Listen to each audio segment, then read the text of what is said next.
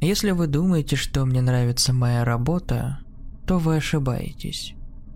Сейчас я расскажу все по порядку, и вы поймете. Рядом с моим домом течет река. Казалось бы, Северный административный округ. Что такого там может быть? Но стоит немного пройтись вдоль этой реки, отдалиться от цивилизации парковой зоны, и все преображается. Именно поэтому я и люблю там гулять. Очень уж там интересно. Трубы, выходящие из земли и уходящие в реку. Непонятного происхождения мусор. Я долго ломал голову над игрушечным пупсом, по самую шею утопленным прибрежную грязь. О происхождении многочисленных курток, ботинок и прочих предметов одежды я предпочитал вовсе не думать. Дополняет картину растущие из земли прутья арматуры, оставшиеся от какой-то давно забытой стройки и заводи лужи, затянутые пеленой мусора и ряски. Все это настолько выбивает из реальности, что когда во время очередной моей прогулки из одной такой заводи вдруг поднялась она, я даже не успел испугаться.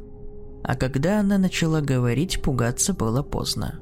Пытаясь понять, как удается ей говорить сразу столькими голосами, я не сразу заметил, что голоса исходят будто не из нее.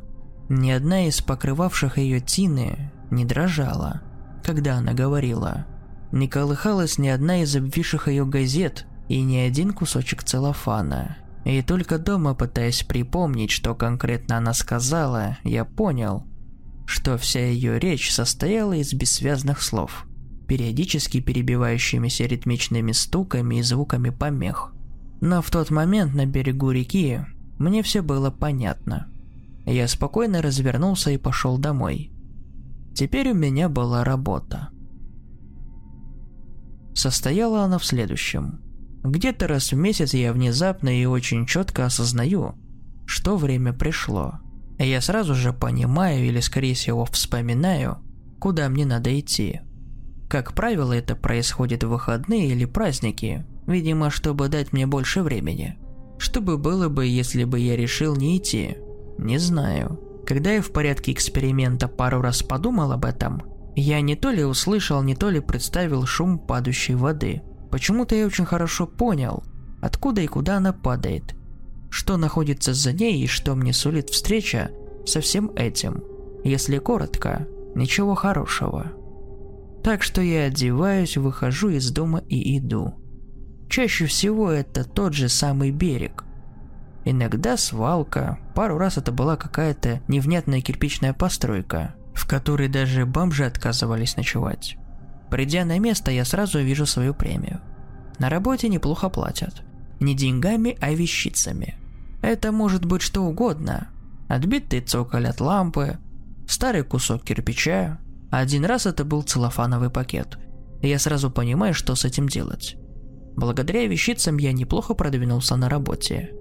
Той обычной работе, на которой я работаю в остальное время.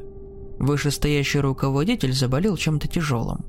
Меня поставили на его место. Нижние этажи затопило, а я удачно проходил мимо и спас ценные документы.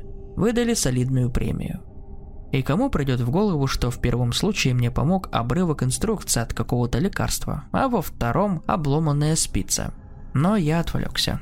Кроме премии, на месте меня ждет еще кое-что. Я четко вспоминаю номер дома и подъезда. Это, как правило, совсем рядом важный момент для того, что ждет нас дальше. Я иду к этому дому и ищу дыру, назовем ее так. Дыры бывают разные. Иногда это просто дверь, типа тех, что ведут в подвал. Вот только днем вы ее не найдете. Тогда я просто захожу в нее, всегда открыто, и оказываюсь в небольшом пространстве, из которого попадаю в квартиру. Я зову ее предбанник. Иногда это просто трещина в стене, в которой не проползет ничего, кроме тощей мыши. Но для человека, который работает на нее, это не проблема. Первые разы было немного больно, но потом я просто перестал обращать на это внимание. Вылезая я из щели все в том же предбаннике. Из него я перелазю в квартиру. Переход иногда открывается за диваном или шкафом. Приходится аккуратно двигать. Ведь ходить сквозь стены или что-то такое я не могу. Наверное, потому что иначе было бы слишком просто. Приходится просто передвигаться. И вы удивитесь, насколько это нетрудно, если вы уже в квартире. Люди не могут меня заметить, однако попав в их поле зрения, я сразу же испытываю охрененно сильную боль. Так что я стараюсь обойтись без этого. Работа всегда идет ранним утром, когда все только просыпаются, или поздним вечером. Всегда на границе двух периодов. Иногда ни ночью, ни днем. И я ни разу не оставался с ребенком один на один. Причина, я думаю, все та же. Было бы слишком просто. Так что приходится импровизировать.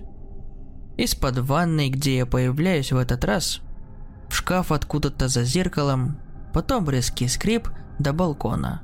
Прежде чем подвернется удачный момент, часто проходит много времени. Мой рекорд – три с лишним часа. Приходится быть терпеливым, знаете ли. И все это время я слежу за детьми.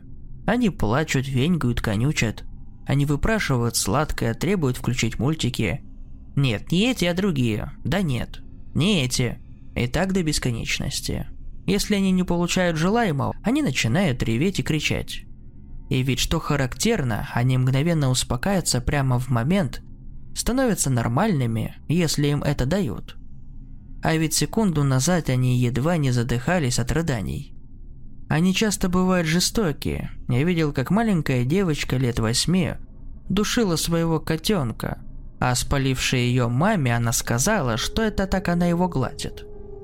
Я видел их голыми, я видел, как они начинают познавать свою половую принадлежность. Не подумайте, это никогда не доставляло мне удовольствия. Я не извращенец какой-то. Но мне приходится это видеть. А детям приходится видеть меня. Их взгляд не приносит мне боль, только самые разные странные ощущения. Иногда я мерзну, иногда словно становлюсь покрыт маслом. А один раз я начал слышать, как ходят мышцы внутри моего тела. Когда дети видят меня, они реагируют по-разному. Кто-то из них начинает кричать, кто-то наоборот совсем не боится и пытается поиграть со мной. Я стараюсь не реагировать, лучше не отвлекаться. Пару раз родители реагируют на фразы про маленького дядечку за шкафом. Вообще-то 170 сантиметров. Это не так уж и мало. Я просто немного сутулюсь, а потом перестают. И когда они все отвлекаются, решающий момент. В обычной жизни я не контактирую с детьми, так что не могу сказать, они не могут вырваться, потому что сил не хватает. Или это все так. Так или иначе, я ни разу не встречал настолько сильного сопротивления с их стороны, чтобы не смочь дотащить их до предбанника. Главное зажать рот, а уж когда дотащишь до перехода, пусть кричит. Это только кажется, что предбанник через стену от квартиры. Где он на самом деле, не знаю, но звуки оттуда не проходят. Проверено. Затем вместе с ребенком я выхожу на улицу, тем же путем, каким приходил. Вести их или тащить – это уж как повезет. Приходится недалеко. Помните, я говорил, что это важный момент. В столь поздние или ранние часы на улицах обычно мало народу. А тем, кто по какой-то причине не сидит дома, обычно все равно. Если я вижу, что кто-то все-таки обращает на нас внимание, я использую отработанные фразы. Утром я говорю что-нибудь вроде «Но ведь ты сам хотел в этот лагерь, там ведь все твои друзья, ты вернешься всего лишь через пару недель. Самому потом будет стыдно за то, что ты сейчас тут устроил. Вечером я отчитываю ребенка и говорю, что больше никогда не отпущу его гулять так поздно. Это же надо, мама уже два часа по всем моргам звонит, а ты просто загулялся, оказывается. Как правило, люди верят. Наконец, я вновь прихожу туда, где все началось. Я просто сажаю ребенка куда придется, на какие-нибудь перевернутые ящики, на выброшенный холодильник, прямо в грязь, если дело происходит у реки. Я отворачиваюсь и жду буквально несколько секунд. Нет, я не слышу никаких замогильных стонов или дьявольского хохота. Только негромкий шелест, как от пакета по ветру. Да, и то не всегда. Дети тоже не кричат. И ничего такого. Наоборот, они прекращают плакать или звать маму, папу, или кого они там еще зовут. Я разворачиваюсь и смотрю на ребенка, а он смотрит на меня, и в его глазах я вижу изменения. Опять-таки, никаких вертикальных зрачков или кровавых слез. Взгляд просто становится более спокойным. Намного более спокойным, как вода в тех заводях вдоль реки. Потом ребенок убегает. Провожать его не нужно, он сам найдет свой дом и способ попасть к нему. Родители вряд ли успеют заметить его отсутствие. Я работаю быстро. Они скорее будут рады хотя бы десятиминутной передышке, вечной череде слез, идиотских вопросов, которые дети так любят задавать. Иногда я вижу этих детей, уже спустя какое-то время после того, как работал с ними. Мы, естественно, не подаем виду, что узнали друг друга. Я даже не думаю, что дети-то меня и узнают. А вот я узнаю. И я вижу изменения. Они становятся спокойными. Они больше не плачут, не изводят окружающих назойливыми требованиями и не затевают этих мерзких шумных игр. Они не мучают более слабых сверстников, а ведь обычно дети обожают так делать.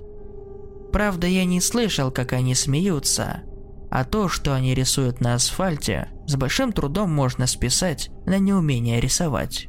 Но это не такая уж и большая цена, как мне кажется. Они изменились к лучшему, и я принимал в этом участие. Если вы думаете, что мне нравится моя работа, то вы ошибаетесь. Я ее обожаю.